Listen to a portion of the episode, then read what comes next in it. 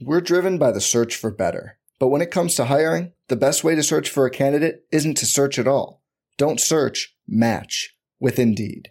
Indeed is your matching and hiring platform with over 350 million global monthly visitors, according to Indeed data, and a matching engine that helps you find quality candidates fast. Leveraging over 140 million qualifications and preferences every day, Indeed's matching engine is constantly learning from your preferences Join more than 3.5 million businesses worldwide that use Indeed to hire great talent fast. And listeners of this show will get a $75 sponsored job credit to get your jobs more visibility at Indeed.com slash BlueWire. Just go to Indeed.com slash BlueWire right now and support our show by saying you heard about Indeed on this podcast. Indeed.com slash BlueWire. Terms and conditions apply. Need to hire? You need Indeed.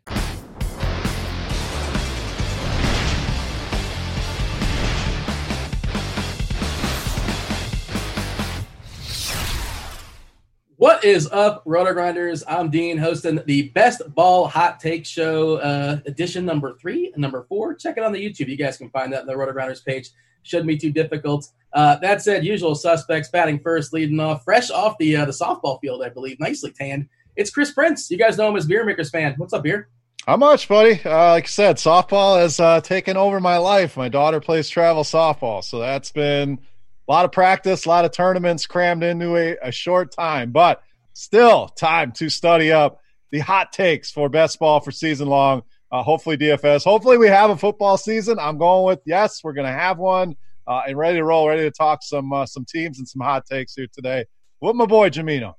Yeah, Jamino, under the assumption, if we don't have football season, just forget all this. This is all nonsense. Doesn't matter. And we have bigger issues to deal with. But, uh, Jamino, we're going to assume that at, there's a football season coming up. Uh, of course, you guys know Jamino Harrisberger, man at RG, uh, ownership, projection de jour, uh, former XFL guru. Jamino, what's going on? I'm getting ready for the storm, Dean. We got all kinds of sports coming back next week, and it is going to be a party. I'm excited. Yeah, yeah, they've been talking about that a while on the Twitter. That's a whole other storm. It's not worth getting into, I suppose.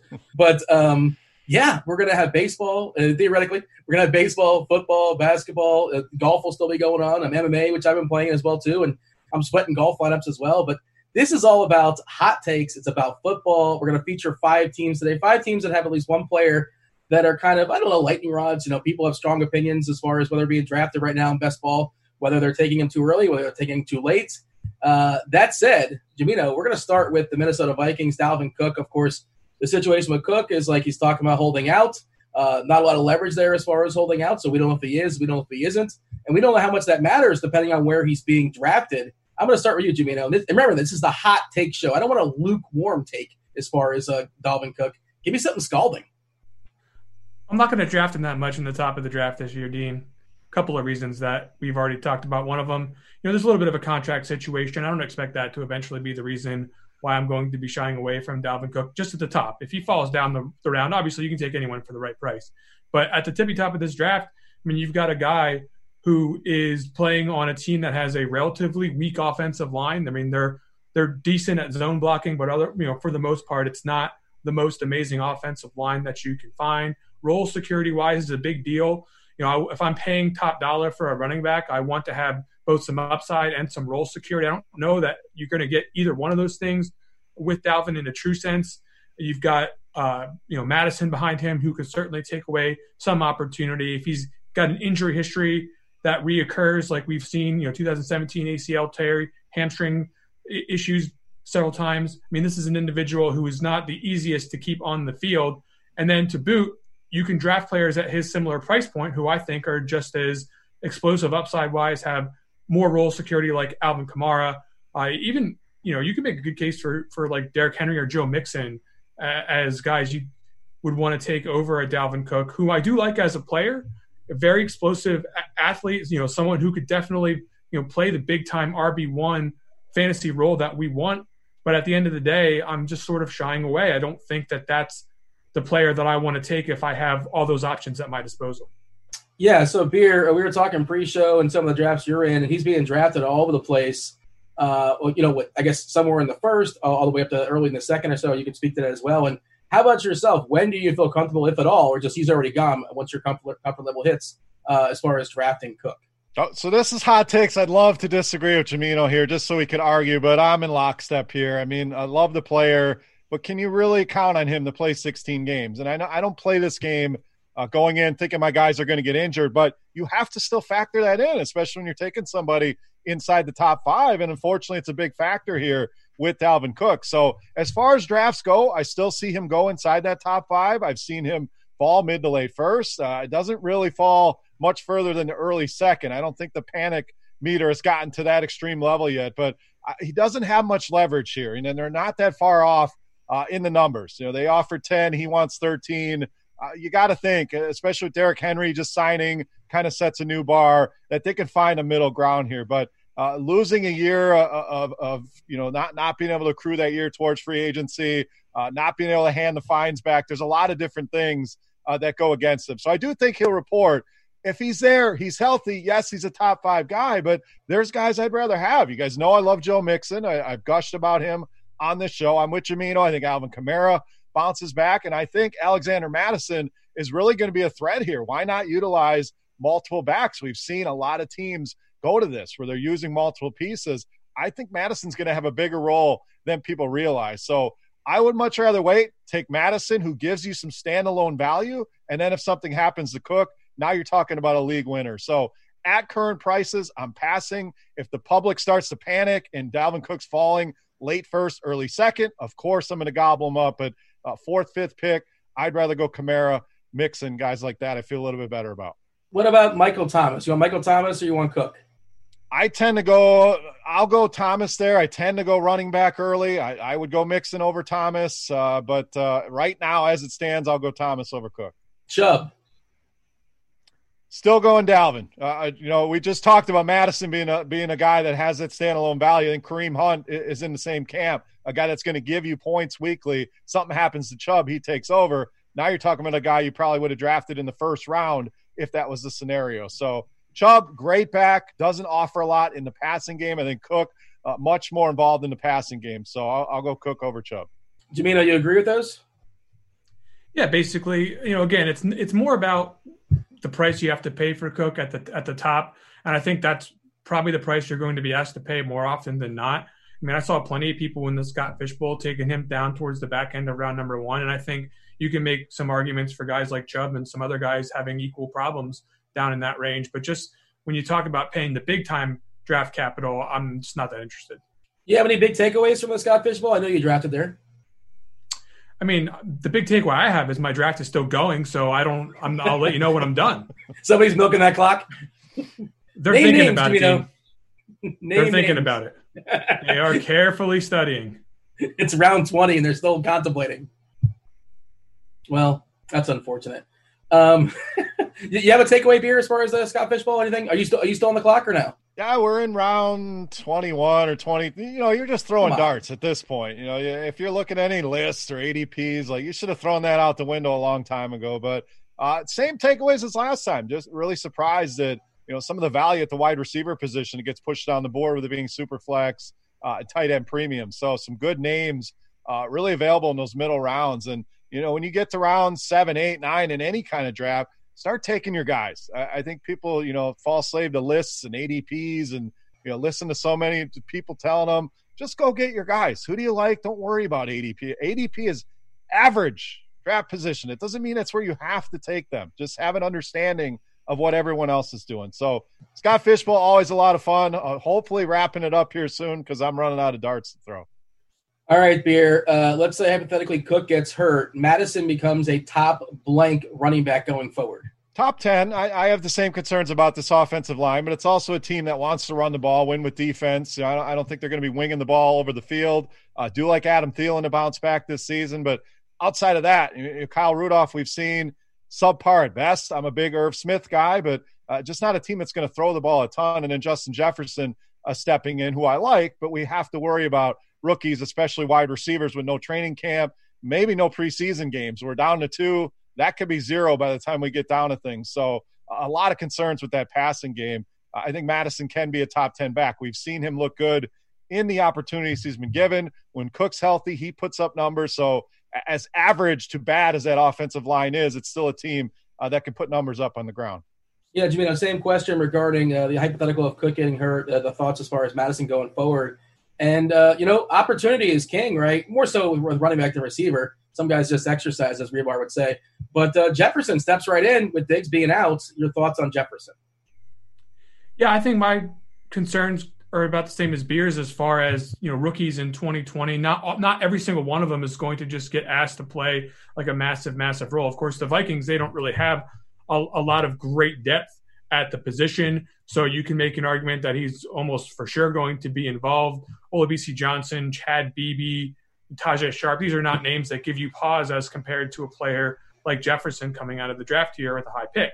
So I do expect him to be on the field pretty early. I do expect him to be involved. But again, the offense, you know, maybe not supporting two legit studs, especially if they end up being becoming one dimensional late in games. If that defense doesn't play well, like they've got strong safeties, but you know the line, you know the linebacker core has to continue to play well. The sec, the cornerback position is certainly an issue. If they end up not being a dominant defense and they're you know they're asked to basically say, okay, we're going to take away Thielen, make Justin Jefferson beat us. I don't know if I like that matchup in year number one so it's, it's not like just a lock this guy's going to step on the field and just start beating everybody. I mean, he, he absolutely has to have some favorable conditions as well. And I'm just not so sure the Vikings are going to be a team that's going to be dominating people in the way we've seen in years past. Jamino, sell me on the uh, the sexiness of Kirk Cousins. Nobody wants well, Kirk Cousins, any. right? There isn't any. He's got his warts. He can definitely have good games, and I think that the the situation in fantasy drafts this season is that you're going to be able to get him fairly cheaply. I just I don't know that the offense presents upside for him to just absolutely explode and win the draft for you by himself. But as a late round quarterback option, he's certainly going to be someone you can plug in there every now and then and get some value. Uh, this is overall not the type of offense that I want to be making sure that I get tons and tons of, especially not at the wide receiver position beyond Thielen. But for Cousins' sake, you know, late round quarterback is always something I'm going to gravitate towards, and I do think that he there are worse quarterback picks in the draft. He feels like one of the safer ones, but also doesn't have the ceiling that other guys may have. Uh, that's sort of my thought. What, what do you think, Beer? Yeah, I mean, he, he Scott Fishbowl, he was a good pick where you could get him because the, the, the completion percentage is always going to be up there 65, 70, uh, low 70s percent. So he fits well uh, in a two quarterback system like that. But about as unsexy as it gets uh, with Kirk Cousin. I, I, think his biggest highlight is the uh, you, you, got what did he say that you, you like, like that? that? You like that? That that was his his best highlight. So steady, solid, you know, a, a, quarterback too in a, in a multi quarterback league, but uh, not a guy I'm I'm going out and getting, especially in best ball. You want some sort of spike weeks in there. He just doesn't really offer a lot of upside. It's steady. You definitely want some floor, but uh, not a guy that I'm seeking out. Uh, where's Irv Smith for you, Beer, uh, as far as tight ends? Uh, 20, 25 overall? Unfortunately, he's uh, in purgatory with Kyle Rudolph. Still, that them re-signing Kyle Rudolph was really a head scratcher. I thought he would move on, Irv Smith would take over and uh, really start to blossom. So, did, has put up some solid numbers. Is still an ascending guy, but again, in a in a run-heavy offense with Thielen dominating the targets, how much is really left for Irv Smith? So, falls behind that group for me of the Hayden Hurst, Gesicki's guys that we seem to talk about uh, every single week. But when you get down below that group, he's kind of an upside pick in, in the Eric Ebron type mold, where I do think he'll get a couple spike weeks. Not a guy I want to depend on as my tight end one, but if he's my second, third guy, I'm okay with that. Jamino, you have any hot takes as far as the Minnesota tight end situation?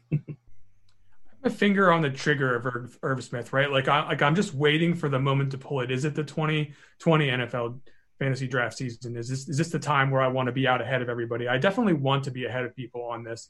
Uh, but with him being tight end number two, you're basically asking for him to be more of a wide receiver, which they could do. I mean, they could play a lot of two tight end sets, and they could be they could try to utilize him heavy in the passing game. That could be something that they look to try to do. But he's he's just not that incredible. He's like, you know, you ideally want him to have consolidated opportunity to really really fall in love with him. I don't think that that's what we're going to see in 2020, but like I said, I have my finger on that trigger. I'm, I'm, I'm sort of waiting for the opportunity. Maybe it's DFS this season, but it's probably not going to be a ton in best ball. Jamino, let's open the Rams up. Let's you have uh, anyone have some closing thoughts as far as the Vikings. But uh, Jared Goff, another player that you know people seem very divisive on him. Uh, do we have a hot take as far as Goff, or are we going to yield to, to beer on that one? I'm very concerned about the Rams. I don't think their roster looks that good uh, overall. I mean, they you know they've they've certainly got some wide receivers that people know the names of. The offensive line is definitely a concern for them. Goff himself a concern, you know, as far as playing consistently and being able to deliver high end fantasy production on a regular basis. Now, you know, they're going to be going with a sort of uncertain running back situation. You know, what are we going to get out of Cam Akers? What are we going to get out of Darrell Henderson? Who's going to be the guy that leads that backfield? For fantasy, you know, there's just a lot of question marks. It makes me wonder: Are the Rams going to even win games in this division? They have a tough schedule uh, per Warren Sharp's strength of uh, you know schedule per per Vegas. You know, they have one of the toughest schedules that you're going to find defensive efficiency wise. It, it, for me, I'm just not looking at this Rams team as a team that has got an up arrow. There's other teams in this division that I think do have that very same up arrow, and a guy like Goff just hasn't shown me the ability to be a game changer. You know, he's more of just like a top secret game manager to me. I, I, I just don't I don't believe he's that guy, the one that is going to take you to change your franchise fortunes game manager is an insulting thing to call somebody, especially when the what is a we don't care about their contract, but he's got a ridiculous contract, right? Like you normally don't pay a guy that much and then call him a game manager. Is that a fair take? Is that reasonable? I mean, I mean, look, I mean, if this this guy has had opportunity after opportunity to, to like sort of tell me that he's going to be the guy that's going to be able to put the team on his back and shoulder games, which you know, don't get me wrong, the guy has played well at times. It's just that, you know, I'm, after a certain amount of time here with Goff, I just don't get the sense that this is you know this this is a good player. This is more in the mold of like an Alex Smith than someone like uh, you know your your Tom. I hate to use Tom Brady or Peyton Manning as the cliches, but that's really what we're talking about here. He's not Patrick Mahomes. He's just more of a guy who can help you win football games, but he's not going to be the sole primary reason for those victories, in my opinion. Barry, you finding yourself landing on Goff in your drafts? Uh, looks like he's being picked around the likes of, uh, I guess, Roethlisberger, Stafford, Garoppolo. Is that reasonable as far as the grouping he's in? Yeah, I mean, I prefer Staff. I really like Stafford out of that group. Big Ben, uh, we know there's a ton of upside. We've talked about them. I'm, I'm going to disagree with Jamino there here. I, I don't love Jared Goff, but I, I would I would not call him a, a, game manager either. You look at down the stretch last season, and a lot of this maybe he just hopped on Tyler Higbee's back and went for a ride. But we're talking about 11 touchdowns in the last five games, multiple touchdowns in every one of those games, at least 280 yards, a 400 yard game in there. And I know a couple of those games against Arizona, so you have to take it with a little bit of an asterisk. But you look at the surrounding cast, and sure, they lost Brandin Cooks, but Cooper Kupp, everybody's got him as a top 12 to 15 receiver. Robert Woods is a sleeper for a lot of people, including myself. Uh, the aforementioned Tyler Higbee, Gerald Everett coming back in the mix. They add Cam Akers uh, to go with Darrell Henderson, Malcolm Brown. So there is some weaponry here. Now, the offensive line can't be any worse. And I, I hate to use that cliche, but they have to be somewhat better here. But uh, even if it is Cam Akers, a, a, guy who's used to a bad offensive line, I just think that Jared Goff a little bit underrated. I'm not going to vault him above the, the Staffords, the, the Matt Ryans, the Big Bens of the world, but when you do get down into this range of quarterbacks, I think there's much more upside in a guy like Jared Goff than a, a Jimmy Garoppolo type, uh, you know, some of those names. So I do think this offense can be better. We saw him really take a step forward uh, in the 2018 season and take a step back, but those last five games were encouraging. And I do think there is some upside here with this offense and with Jared Goff, especially if you, you pair him up with a Kupp, with a Woods. I, I think that's a sneaky little pairing there. Beer, the, the running back situation, uh, Akers, Henderson, Brown, uh, is somebody going to separate themselves from the pack, or is this going to be mucked up all year? Are you just throwing your hands up? What are we doing? In my opinion, it should be Akers, but uh, I'm more so throwing my hands up here. If if I knew he was the guy, I'm very comfortable taking him at ADP. I've seen him go anywhere fourth to sixth round. Uh, some people really like him and grab him early. I'm more of a fifth rounder on Cam Akers, but you know, Darrell Henderson, you know, do they believe in him? Are they just casting him aside? We've seen them want to force Malcolm Brown in there.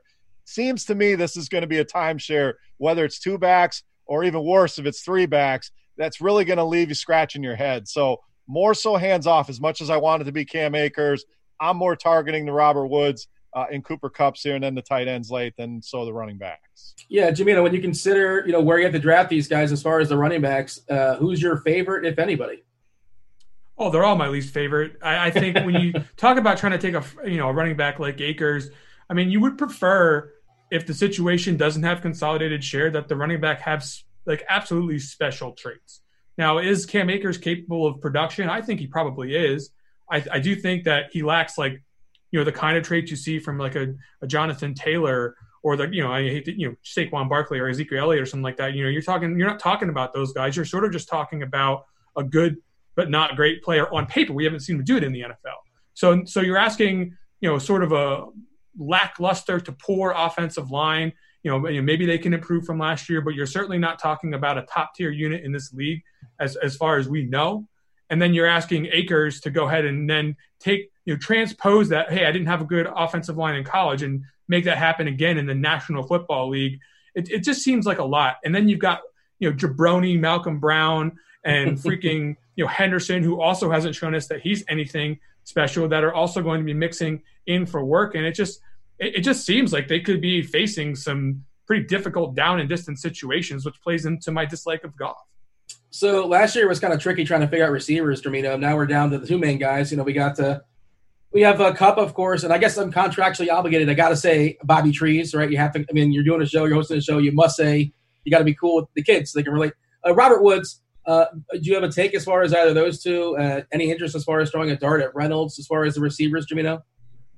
No, jo- Josh Reynolds. I think when you look at you know how they lined up last year, you know they, they started running two tight end sets, and we saw that with Higbee towards the end of last year. And I know you know the concern with Josh Reynolds is like how many snaps is he going to get, and then beyond that, it, you know when he does get snaps, is is this guy really going to get like supreme opportunity? I mean, last year Jared Goff, like you know, he had a million attempts. Like, I mean, is this team going to even see the same kind of passing volume that they saw last year to even give Rent Reynolds the kind of numbers that he had? And then to boot on top of that, you mentioned Kupp and Woods, you know, dominating the share from the wide receiver position in that offense. You know, I do think both those guys are probably going to get consolidated share, which makes them interesting for fantasy.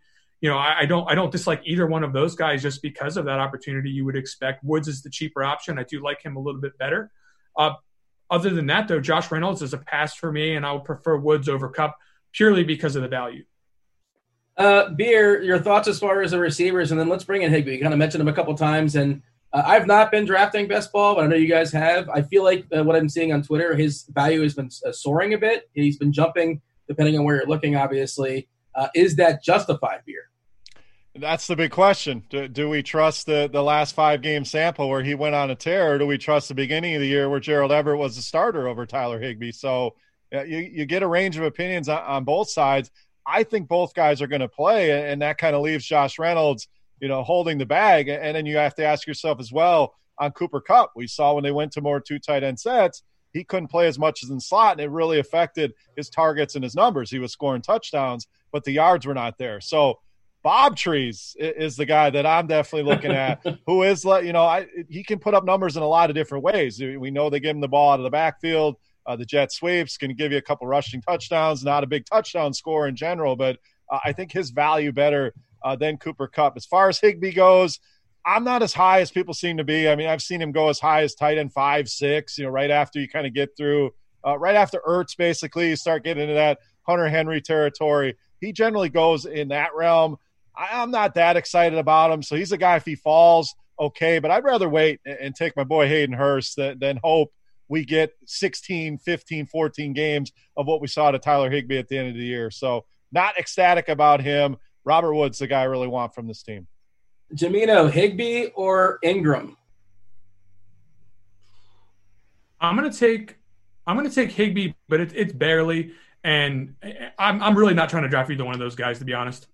Hurst, or he's more of a, Hur- yeah, he falls back a little bit. Hurst, I like. I, I think I think Hurst definitely has you know the pretty secure role in that offense that makes me like him a lot better than Higbee at this moment in time. I'm a terrible host. I forgot to ask about uh, Adam Thielen. I just kind of like skated over him. You guys haven't taken Thielen. We can walk back for a second as far as Minnesota. Anybody feel, feel free to jump in. Like he's good. I, I think he's very undervalued right now. Uh, people are kind of writing him off too quickly, and of course, you have to worry about the injuries. And you know, if he's the only show in town, you have to worry about him uh, facing. You know, the, all the best corners, the best coverages out there. But I think he's a guy that can handle it, a guy that can utilize uh, in the slot, outside. He's proven he can be valuable in either of those roles, and and that's kind of the worry with Justin Jefferson. A lot of his production uh, came from the slot. So if they're using these two tight ends, he has to play more outside uh, can he answer the bell here? So I think Thielen, a, a, a guy that I seek out when I get you know, tend to go mid fourth, early fifth in some drafts. Uh, really haven't seen him in the third yet. So I think there's some meat on that bone in the fourth, fifth round. And Adam Thielen, big fan. Yeah, Jamino, your thoughts? Like he might see uh, more opportunity, more balls thrown his way, but also efficiency might drop as well too because there's nobody else on the field. Uh, what are you doing with Thielen? I think it's pretty hard to to lose your fantasy draft, uh, you know, in, the third round unless you just draft someone who's just not going to you know, do much for you at all. And I think Thielen's a good value because he's very unlikely to just do nothing for you. I just think that there's, you know, there's such a good chance of him being targeted every single game, five, six, seven, eight, nine times that it, it seems like he's a good value for what the, the price point you're getting asked. You know, third, fourth round for him seems like a place where you're just not going to get burned if you go Thielen over some other more risky options. And so I do like him as one of the better values of the draft. And I also want to tack something on to Bobby Trees. I mean, the guy scored three touchdowns last year. And it's just a situation where you get, if you get that number of targets, uh, in which you can probably fairly expect in 2020 yet again, it's unlikely that you're only going to score three times. I mean, you know, only Julio Jones does that.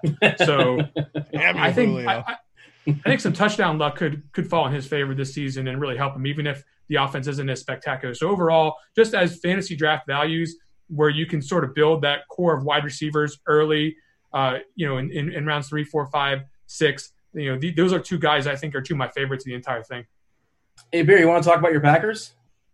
Uh, do we have to? I mean, they're on. As, they're long on as we don't, as long as we don't talk about the disaster of a draft, which I know we're going to talk about here because we're talking Aaron Jones. But uh, Sure, Dean. Let's hit on my Packers while we're here. Yeah, well, uh, Aaron Jones, are you drafting him right now? Currently, is he being drafted too high, being drafted too low? Is he drafted uh, just right? What, what, are your What are your thoughts as far as Aaron Jones? I actually think the hate has gone too far. You know, it's been a lot of you know we're going to hear the the touchdown. He can't possibly score 18 touchdowns or 20 touchdowns. I I don't need him to score 20 touchdowns. So so let's put that out there first. Of course, that number is going to come down. Uh, AJ Dillon is going to come in and steal all the goal line work.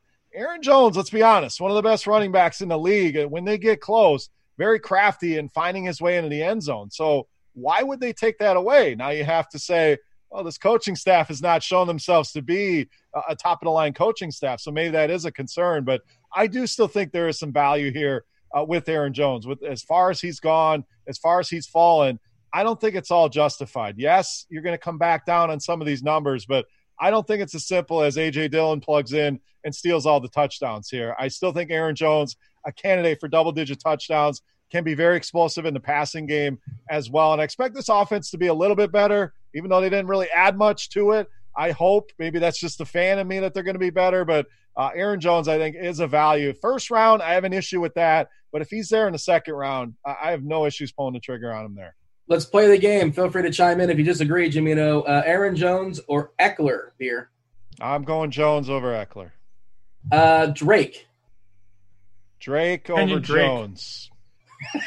Jamino didn't even wait. I'm answering that one. It's, it's freaking Kenyon Drake, man. Drake over Jones. I, I was getting there. Jamino uh, loves him some Drake, man. He, he's he's going to be up in his top five here soon. Miles Sanders. Uh Sanders, but very close. Jamino? Oh, I'm that I'm easily Sanders for me. I, I I mean I think I think Aaron Jones is, is, is a good player. I have some concerns about what's going on there in Green Bay, but they have a great offensive line. So uh, that being said, situationally, Miles Sanders is more likely to get the work. Yeah, which is something that a sentence that people don't say often about Miles Sanders. That's one of the big concerns about him. You know, at least that whole Philadelphia situation. Uh, let's talk about Davante Adams. I, well, you know, let's talk about Aaron Rodgers. Uh, it's too bad that uh, Cardi's not here because he has some takes as far as Aaron Rodgers. But Beer, can you play the role of Cardi or maybe not? Because uh, is he good? Is he average? Is he just washed? What's the deal with Rodgers?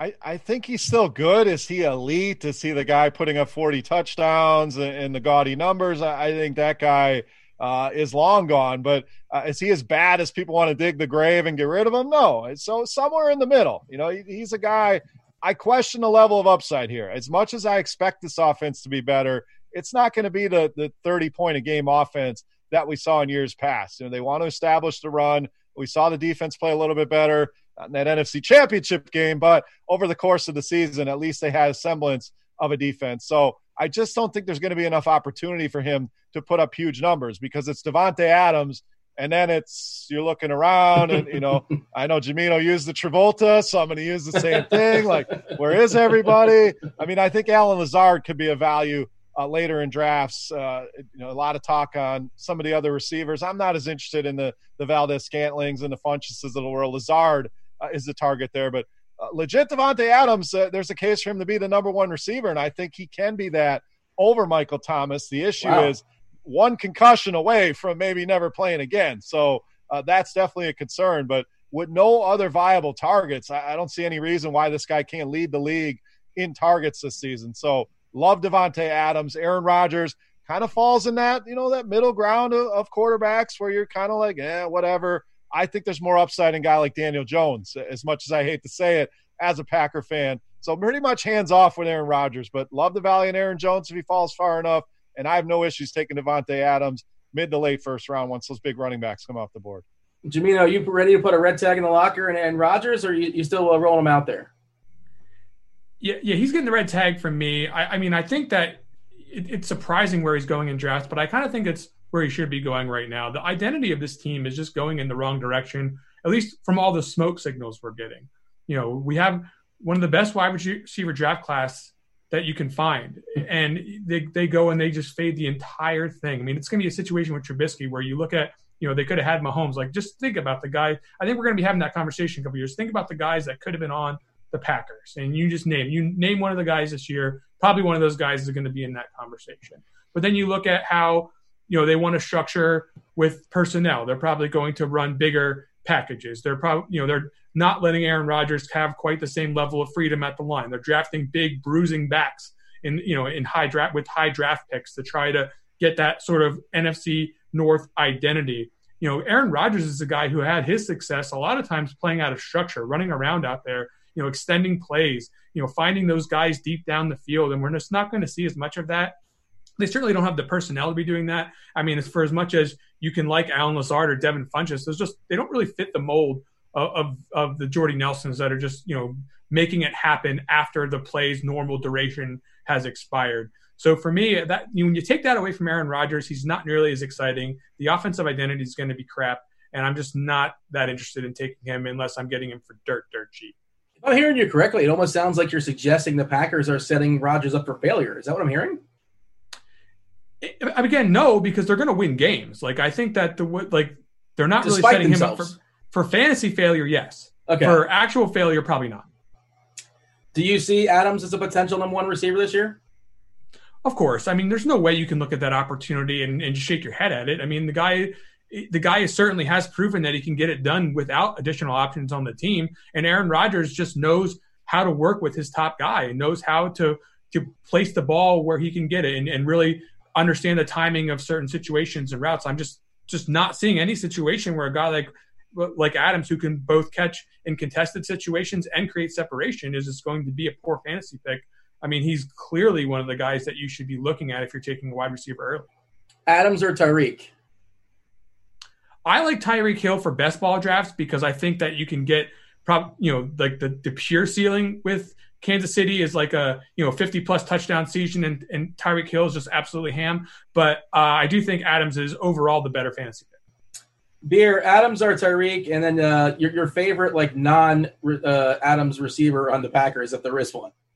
Uh, it would be Lazard, but that you're you're late and you're you're you're a couple beers in at that point when you're looking at Allen Lazard. So uh, let's make that clear. I'm not going to reach for him if he falls far enough, and you really don't recognize any of their names. Uh, Allen Lazard has shown some flashes uh, uh, of a guy that has Aaron Rodgers' trust, and that's half the battle with these Green Bay wide receivers. As soon as you miss a few assignments or run the wrong routes, you're in the doghouse, you're out. He seems to have a good connection uh, with Allen Lazard. So a lot of that is superficial, but important when you when it comes to Aaron Rodgers. So uh, as far as Adams versus Tyreek, I agree completely with Jamino. I think Adams is the better player in a season long format. I think you're going to get more consistent weeks out of Adams, but best ball, you're going to get those big spike weeks out of Tyreek. So I still go Adams over Tyreek, but it's a lot closer for me in best ball. Does anybody want to sell me on Sternberger? He's intriguing. You know that now you're talking but below like Irv Smith and, and Ebron, and then you're really in the the dusty section of the tight ends. And you're really rolling the dice. I mean, we don't know a lot about this guy. Very athletic coming out of college. Uh, didn't play last season, so coming back from injuries, they haven't really utilized the tight end much. You know, I, I, think that's somewhat of a fallacy that you know people go back to the to the days of Jermichael Finley and some of the tight ends uh, that put up some numbers for the Packers, but all in all, they really haven't utilized that position a ton. So uh, you're really throwing a dart on him, and maybe it's the lack of other weaponry that that makes him viable. I yeah. think that's the the intrigue. So uh, when you get super late, sure, I'm stacking. Maybe I throw him on the end of a roster, but uh, not a guy that I'm seeking out. What are your thoughts there, Jamino? You anything to add on as far as Sternberger? Not really. He's just sort of a guy for me. I mean, I, I I, I, can see where you're buying a good amount of opportunity for a low price and not being valuable in fantasy. But just if you if you're asking me to get excited about it, this is not this is not what we're talking about when we're talking about excitement. We're, we're talking about a deep tight end. Uh, move on, Dean. This is boring. You know what's going to get you excited? The pants are coming off. It's the Titans. Uh, AJ Brown's exciting, right? Jamino, you get you get excited. AJ Brown is he's exciting. That's but is that sure. built in to like his draft spot? How exciting he is? Yeah, it's it's probably built in too much. Yeah, I, I think that, that uh, you know again, I'm going to keep repeating myself about opportunity. I mean, you're you're requiring a pretty insane amount of efficiency when you project this offense to be one of the lowest volume offenses in the entire National Football League. They certainly play in a division where they're probably going to be set up to have a bunch of games where they aren't really required to uncork 35, 40, 45 pass attempts in a game. Ryan Tannehill has pretty much shown us that he's a better quarterback when he's not asked to throw it a ton of times. Hmm. I, I don't think that Ryan Tannehill will replicate his efficiency. This, you know, the cast around AJ Brown from a receiver standpoint, it, it doesn't it doesn't absolutely jump off the page. And while I think he's one of, he's one of those guys, he's one of those guys we're going to be talking about for years as one of the top fantasy wideouts in the league. I, I just think the, the situation doesn't really call for him to have you know like mega volume. So I at his price point in the draft, that's where I would be looking for players where I think have that sort of high volume offense upside. And I'm going to sort of maybe try to take a pass on AJ Brown, go for those Seattle wide receivers instead. Yeah, that's kind of my thought process as well. Like I love the player, I love the talent, but uh, I don't love the opportunity necessarily. I don't love the offense. I don't love his quarterback. I don't love where I have to draft him.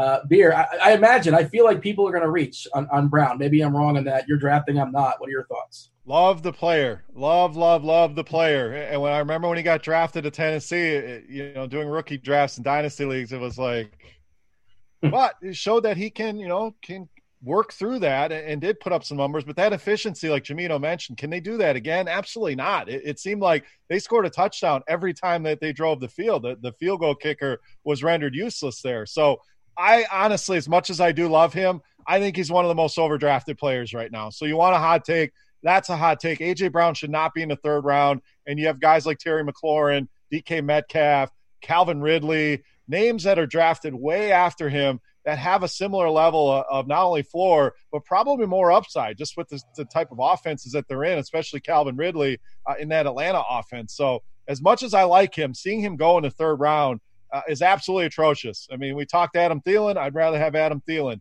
I just rattle off a bunch of names. So, AJ Brown, again, much as I love the player, one of the most overrated players right now in these drafts.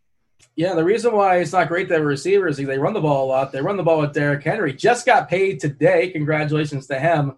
Uh, Beer, uh, your thoughts as far as Henry? It looks like he's being drafted right, right around the Kamara. Uh, I guess right, right for Mixon. Is that sound about right for you? Yeah, he's he's in that top seven ish, seven eight range. So he's look, he's always a guy that I've kind of stayed away from because he doesn't give you much uh, in the passing game. But the same point, you, you say the touchdowns are what he banks on. Well, he tends to get double digit touchdowns every season. So I still struggle taking him in PPR league. If it's half PPR, I feel a little bit better about it. So really understanding uh, your scoring settings. We know he's going to get the ball a ton. We know he's going to score double digit touchdowns. But if he's not giving you anything in the passing game, really hard for me to pull the trigger there. So where he goes, I tend to pass on him. I'd rather have Mixon. I'd rather have some of those higher end wide receivers even uh, than Derrick Henry, the Michael Thomas, Davante Adams of the world. So pass for me, but I've been wrong on him a lot. You know, I, I've avoided him. He's burned me. He's put up these huge numbers. Can, can we get him to do it in the, the beginning of the season? What, what's with the only uh, only in December he goes on a mission here? So the, the playoffs matter. He doesn't play the playoffs. It, it, sure does, and that's where I'm you know holding the hat because I don't have him, and I'm, I'm like you know it's December and I don't have Derrick Henry on my teams. But what about the eight weeks before that? How is Darrynton Evans going to work into this mix here? I mean, you still have to think this is Derrick Henry's backfield. They just paid him a lot of money. I still hesitate taking him fifth, sixth, seventh, where he's going. Jamino, Henry? Look, he's just not going to have that many games where he has 40 yards. I mean, it, compared to the other fantasy picks on the Tennessee Titans, you, you, know that picture of Derrick Henry standing next to Mark Ingram, where he just looks like he just looks like a giant by comparison. That's pretty much the comparison of Henry to the other fantasy plays on Tennessee for me right now. I think you're not certainly getting any kind of value, and you're not going to necessarily win your fantasy you know league just because you drafted Derrick Henry in the first round. Big deal. You, you great. You, you, drafted a guy who's going to get like 400 carries. Good. But you know, just at the same time, they have one of the easiest schedules in the entire league. That division sucks. And Derrick Henry is just going to get a boatload of opportunity, especially near the goal. I mean, it's just hard to find a play like anything to really hate about him. Uh, you, you, are probably not going to see him just absolutely run people over for 200 yards every single week. I mean, it seemed like that was happening towards the end of last year, but at the end of the day, volume is king, and he's going to get a ton. You have to like it. So, if you like Henry, you probably don't like Tannehill so much. No, I I don't like Tannehill mostly because of the volume situation, and also because I think he outperformed last year. I just don't think he can sustain that kind of efficiency. Yeah, I mean, he got paid too. Congratulations to him, but I feel like that Tennessee might regret that contract. Uh, your thoughts, Beer, quickly as far as uh, Tannehill? I, I don't dislike him as much uh, as Jamino seems to. He gives you a little bit with his legs, you know. And, at that point in the draft, there's not a lot. You know, you get a lot of pocket passers. and you're you're talking Philip Rivers, uh, guys like that. So if you can give me a little bit of upside with your legs, I know the efficiency will not be there like we saw last season, but I think it's st- still be a pretty good offense here. Derrick Henry can open things up for the passing game with all the attention that he garners. So uh, don't love him, but I don't hate him as much as Jamino does. Here, a lot of people tried to make it happen last year. I guess he had his moments. Jonnu Smith. I'm interested. I, have always been a big fan, and, and, it can take tight ends two, three, four years to to kind of come in and get acclimated and, and, really find their footing. And now you get rid of Delanie Walker, who was kind of the big a roadblock there for years, and uh, they've shown they'll get creative with Jonnu Smith. I mean, it wasn't a playoff game, took a handoff for 60 some yards. So uh, I think there is some upside. Now, the, the offense and where all these targets going to come from, I think, is the question, but really hard to question the talent there. Yeah, Jamino, still just 24 years old. Looks good in the uniform. Uh, your thoughts as far as Jonnu Smith? Dean, any take I'm going to give you on Jonnu Smith is also going to be as boring as the Jay Sternberger take that I would have on Clint here. oh, he's so, better than Jace. Come on. I he's look, he's more exciting than Jace, no no doubt. But I, I just I just can't get excited about any of these guys. I mean, it's just like whatever. Like I, I know I know you I know that it's important. Every pick in the draft does matter. I think if you're drafting towards the end of drafts and you have waited on the tight end, you know Smith's a fine option, but there's there's no way I could sit here with a straight face and say that with any certainty that this is the kind of play that's that's going to be a difference maker. I don't know. I want to ask you about so. Corey Davis just to tilt you, like yeah, you, you look at the old man like screaming at the yes. crowds. You, wait, you want you like Corey Davis? Oh, I got him in the 19th round in the Scott Fish Bowl, so it's it's how the mighty have fallen from a, a, top five pick in the NFL draft to at that point. Like I said, uh, dusty eyes, like there's a name I know. Like why not at that point? So I'm not taking him in the 10th round, but 19th round. I mean can we write the guy off? Probably, but you know, these he keeps you hanging on. You know, pulls me back in. He shows little flashes. So I go back to the targets. Uh, you know, AJ Brown clearly the leader. If John is going to take a step up, but there's not a lot of running back targets. So maybe there is enough targets where he can give you enough value in a best ball league. Give me three, four decent spike weeks, and I think he can pay off his price pretty easily. Okay, well, just thinking of the Godfather, you're a little. Once you're out, uh, Corey Davis, he pulled you back in. He, back in. He's too cheap. Um, too cheap. We'll move on, Jamino. I know I want to ask you more about more Titans you hate. There's not many left in the list. I want the Jamino Corey Davis take here while we're. I think we got it. Talking boring players. I mean, I, I got to hear this. We just talked about how like one one of like the studliest like Adonis WRs in the entire league. You know, guy who's going to be the future of the league. AJ, I don't even like him. Like, what am I going to say about Corey Davis? The guy. Well, I mean, third round, nineteenth round. I mean, it's.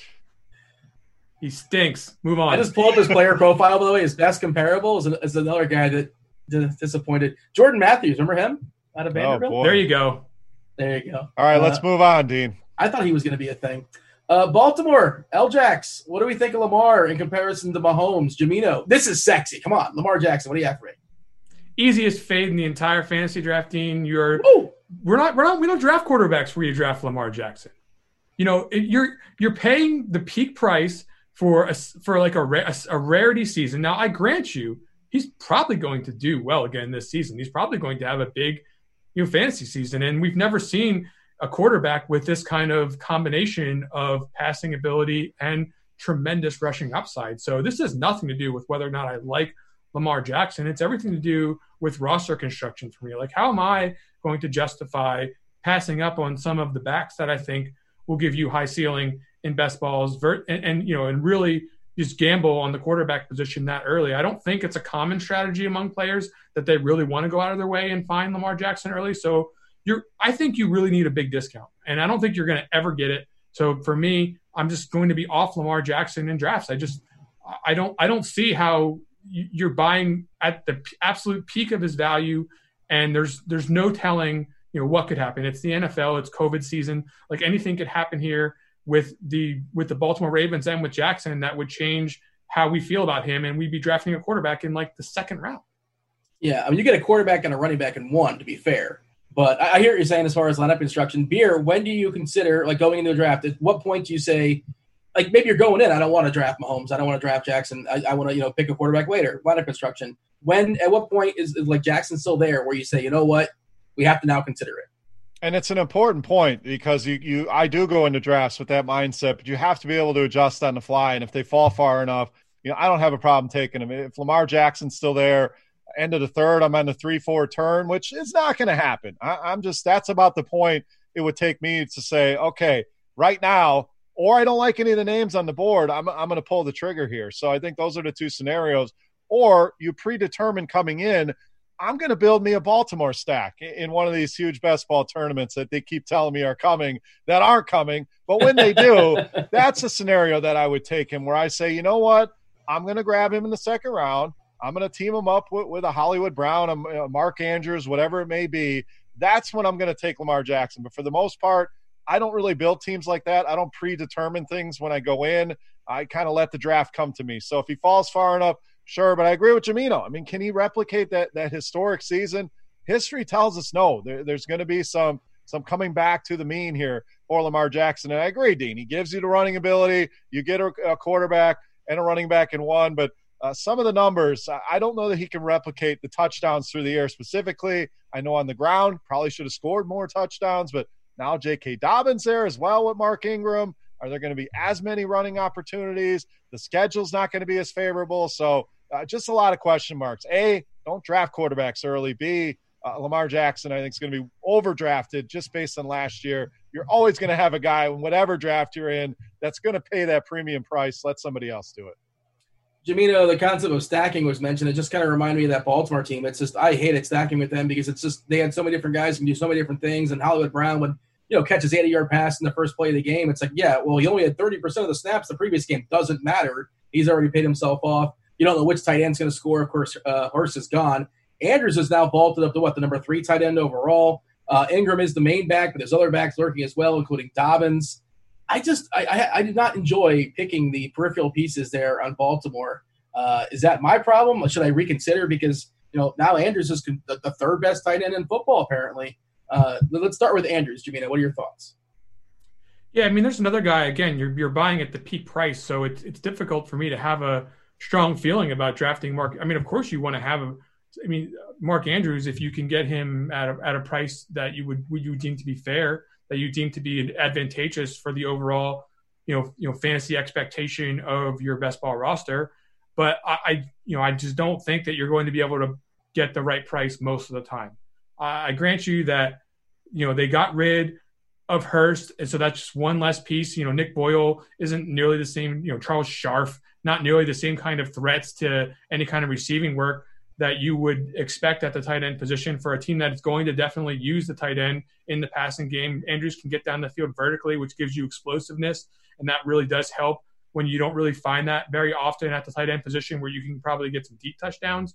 Uh, he's you know he's for sure going to be one of the very top options in the red zone for Jackson. They are going to score touchdowns, so I do like him in a, in a vacuum. I just think price considered, it's difficult to get there a lot, so I, I can't say he's one of my favorite picks.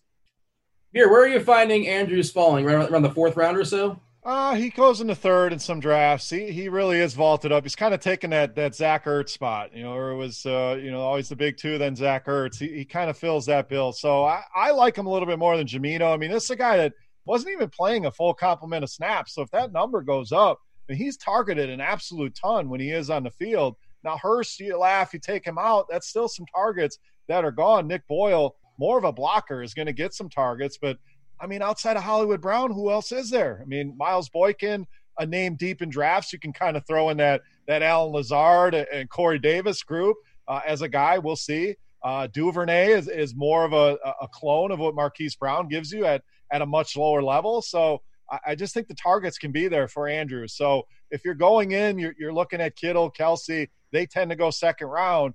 Andrews is available third, fourth round, and, and I don't have a problem throwing that dart. Beer Ingram's a guy that people don't. Uh, I don't think people are excited about drafting Ingram. He's got to settle for Ingram, right? He's, he's not sexy. He's a veteran now, and he doesn't seem like a guy has a ton of upside, but he also feels kind of safe.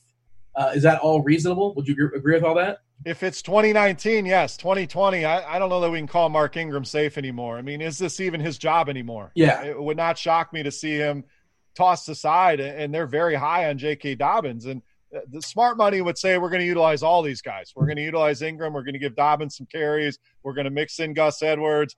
Justice Hill might be the guy on the outside oh. looking in. So I just don't know how much upsides with Mark Ingram. Safe, sure, but even the floor eh, eh, where he's being picked, it's just not a guy I want. I, I think he's being overrated. Uh, Dobbins goes around the seventh round, the, the six seven turn is where I see him feels a little rich. I mean, I, I love him in dynasty leagues. I, I think eventually when this is his backfield, you're really going to start to see him shine. But again, no preseason, no no information to go off of. We're going in blind. You know, what kind of role is J.K. Dobbins going to have? We don't know that. And if you invest at sixth, seventh round pick, whatever, you know, you're not going to lose your draft there. But you know, if you, if you you overinvest in them, that that can hurt your team in the long run. Do you want either piece of this, Jamino, as far as uh, Ingram and Dobbins? Ingram's they're probably both going around what seventh round or so, seventh give or take, more or less the same. Is that right? I, I, got three words here on Mark Ingram: Jonathan Stewart Chicken. What, what, what Jonathan Stewart Chicken used to be in, in our home league was you would watch Jonathan Stewart plummet down the draft board and see who was. It was a game of chicken to see who would actually take him. And I think you're with with Dobbins in the mix here. I think you're starting to see a little bit of that with Ingram, where he starts falling down the board. And I lost John Mark Ingram chicken in the in the Scott Fish Bowl, by the way. I drafted him because he fell like like I needed a running back, and he just fell far enough. Where'd you get him? But I didn't. Oh, I, I, don't remember. It was like eighth or ninth round or something. Something okay. pretty ridiculous. That's not but bad. I, I didn't. I don't like it. I don't like Ingram. I don't think you can count on much. Uh, you know, especially in a seasonal league where you have to sit start the guy. In best ball, at least you don't have to worry about whether or not he's going to be in the lineup. He'll just get whatever he gives you. But I, I, just I can't envision a situation where even if like Dobbins isn't in the mix, I mean, you've still like you said, you got Gus Edwards still around. You've got Lamar Jackson for rushing upside. we, we already talked about that. I mean, where's the situation where Mark Ingram's going to win you this win you your fantasy league, Dean? Well, you're, he's not, not going to win it, it, but he might be like a stability piece, and he's obviously not somebody you're wasting like a top seven pick on. That's sort of the thought process. But yeah, I, am not here to sell you on Ingram because Ingram is just like, like I said, you were you begrudgingly picked him. Everybody's begrudgingly drafting Ingram. He's not on anybody's board. Like I got to get Ingram. Nobody's doing that. He's not a play to win pick, but I'll tell you who is a play to win pick on this team. They actually kind of have two of them. I think one of them is definitely more play to win than the other. Marquise Brown is he wasn't really fully healthy last season and you know this this offense was not loaded up with additional options here. So if you're a Mark, if you're a believer in the passing ability of Lamar Jackson, and you're a believer that Marquise Brown didn't, you know, like more like the Week One Marquise Brown is what we'll see in the future here, then he's definitely a guy who's he's not like priced tremendously high. I mean, you're getting him seventh, eighth, ninth round a lot of times. Uh, uh definitely a place where you, you're kind of looking to find high upside receivers, and I think that that's a that's a fair place to take a shot in best ball drafts. And I don't think that he's like this, you know, he's not like the the Sean Jackson like archetype. I don't think. I think he could get a little bit of volume in some, you know, in in some universe. I'm not saying that that's what to expect from him, but you know he's he's a top option in this offense. Period. All right, let's play the game, Jamino. Brown versus Will Fuller. I'm taking Will Fuller, but it's close. Oh, Boyd. Uh, I'm taking Marquise Brown. I'm not. I'm not that interested in Mark. I, a lot of people like uh, Boyd this year, but I, I, would just rather take. You know, Mark Boyd is. Not, he's not winning the league for you. I'm sorry. I think Marquise Brown every now and then could win the league for you. Gallup. Brown.